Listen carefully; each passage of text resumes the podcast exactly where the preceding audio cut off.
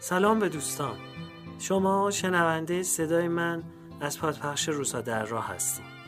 روسا در راه که شروع کردم این ایده تو سرم بود که هر شماره رو به یکی از بزرگان فرهنگ کشور که بر شکلگیری بنیان اندیشه های من و هم نسلانم موثر بودن پیشکش کنم. راستیتش نخستین فردی هم که تو ذهنم بود آقای دکتر محمد جعفر محجوب بودن. که همین عبارت سلام به دوستان که در دیباچه هر قسمت از زبونم میشنوین یادگار درس گفتارهای ایشونه. سلام به دوستان گرامی. در این گفتارها بنده قرار دادم با خودم سلام به دوستان. بنده در حدود دو ساعت وقت رفته رفته که پیش اومدیم.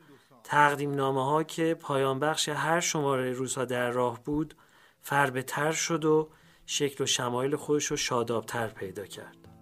و در واکنش که از شنوندگانم گرفتم بیشتر مورد توجه قرار گرفت. و این درخواست خورد خورد قوت گرفت که اینا رو جدا جدا هم منتشر کنیم.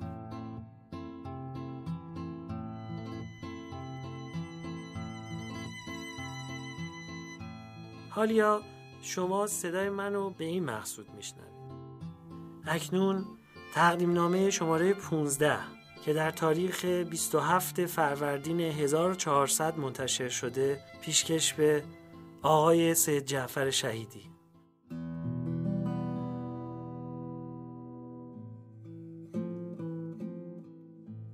فراون شنیدید این رو وقتی نامه رو به خسرو پرویز میدن با اون حالت غرور و تکبری که داشته است نامه رو پاره می‌کند و پاره هاشو میریزه روی زمین.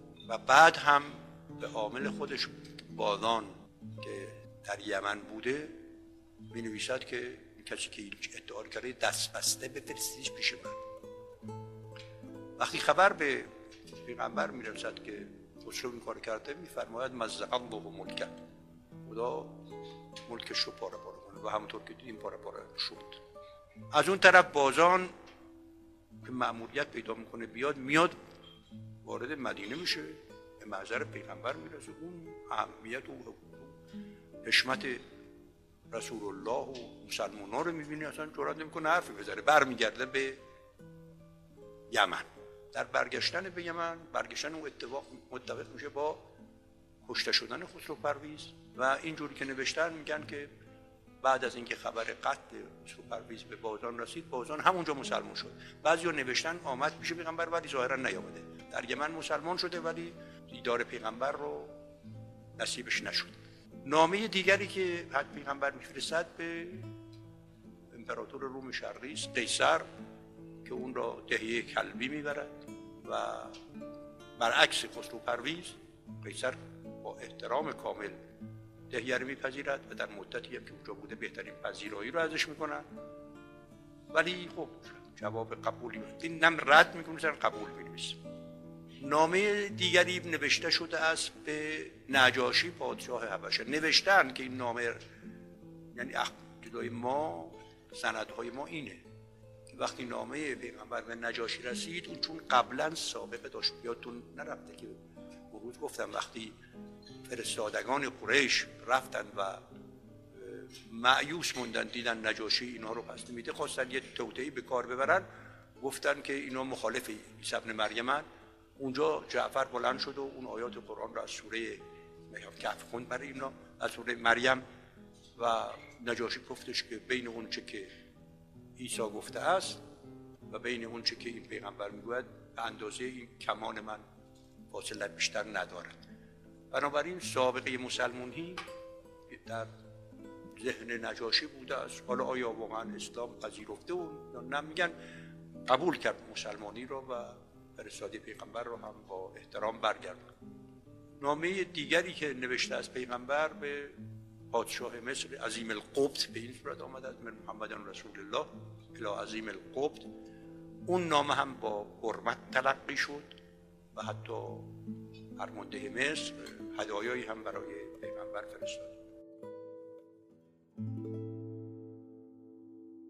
این شماره رو به دکتر سید جعفر شهیدی استاد دانشگاه محقق مصحح متون کهن ادیب نویسنده مورخ مترجم و مدیر مؤسسه لغتنامه که از خادمان فرهنگ ایران و اسلام پیشکش می‌کنم. تحقیقات تاریخی و پژوهش های ادبی دو چشمانداز عمده تکاپوی علمی شهیدی بود. در درس دو مرجع عام آیات ازام بروجردی و خویی در قوم و نجف بالید و به اجتهاد رسید.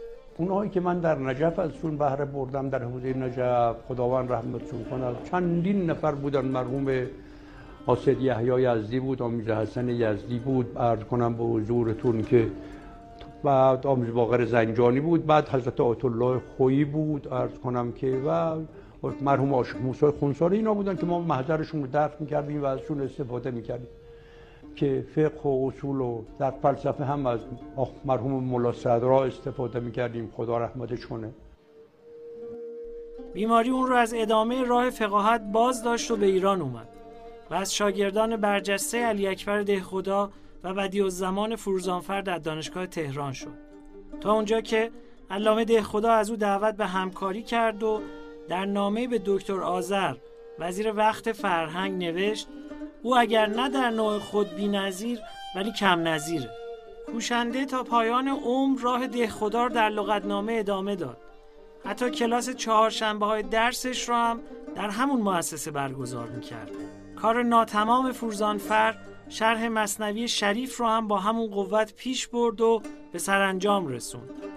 و همکنون یکی از بهترین و کرامندترین شهرهای مصنوی پیش روی مشتاقان مولاناست در ترجمه گرانقدرش از نهج البلاغه کوشید ضمن برگردان معنا به پارسی از اسلوب گفتار آسمانی مولا دور نیفته و با تاریخ تحلیلی اسلام فرصتی نو برای بازگویی روشمند و اندیشمندانه تاریخ به وجود آورد.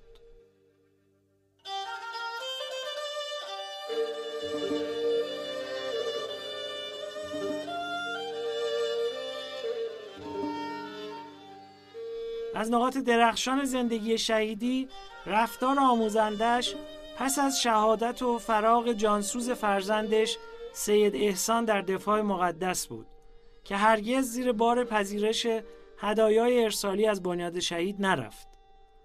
در یکی از این موارد در مرغومه چنین نوشت پس از عرض سلام چندی پیش یک دستگاه یخچال از سوی قسمت تدارکات بنیاد به خانه بنده تحویل شده است. در پیام بودم که فرستنده کیست و سفارش دهنده چه کسی. سرانجام معلوم شد توصیه کننده جناب عالی و دستور دهنده حضرت فلان بودند. با عرض تشکر از هر دو بزرگوار باید بگویم این بنده زندگی خود را طوری پیریزی کرده که با حداقل معونه بتواند ساخت اگر این یخچال فروشی است توانایی پرداخت بهار را ندارم و اگر اهدایی است به هیچ وجه خود را در گرفتن آن مستحق نمی‌دانم. به هر حال همانطور در صحن خانه معطل مانده است و میترسم از تابش آفتاب آسیب ببینم لطفا دستور فرمایید آن را عودت دهند وگرنه باید هزینه بازگشت را هم خود بپردازند و سلام علیکم و رحمت الله. از شهیدی کتابخانه سی هزار جلدی در نارمک تهران به جای مانده است. شهیدی در سال 1374 منزل مسکونی خود در نارمک را به شهرداری تهران واگذار کرد. این خانه در همان سال به کتابخانه عمومی دکتر شهیدی تبدیل شد. پس از درگذشت دکتر شهیدی اتاقی در این کتابخانه به موزه نگهداری برخی آثار او اختصاص داده شد.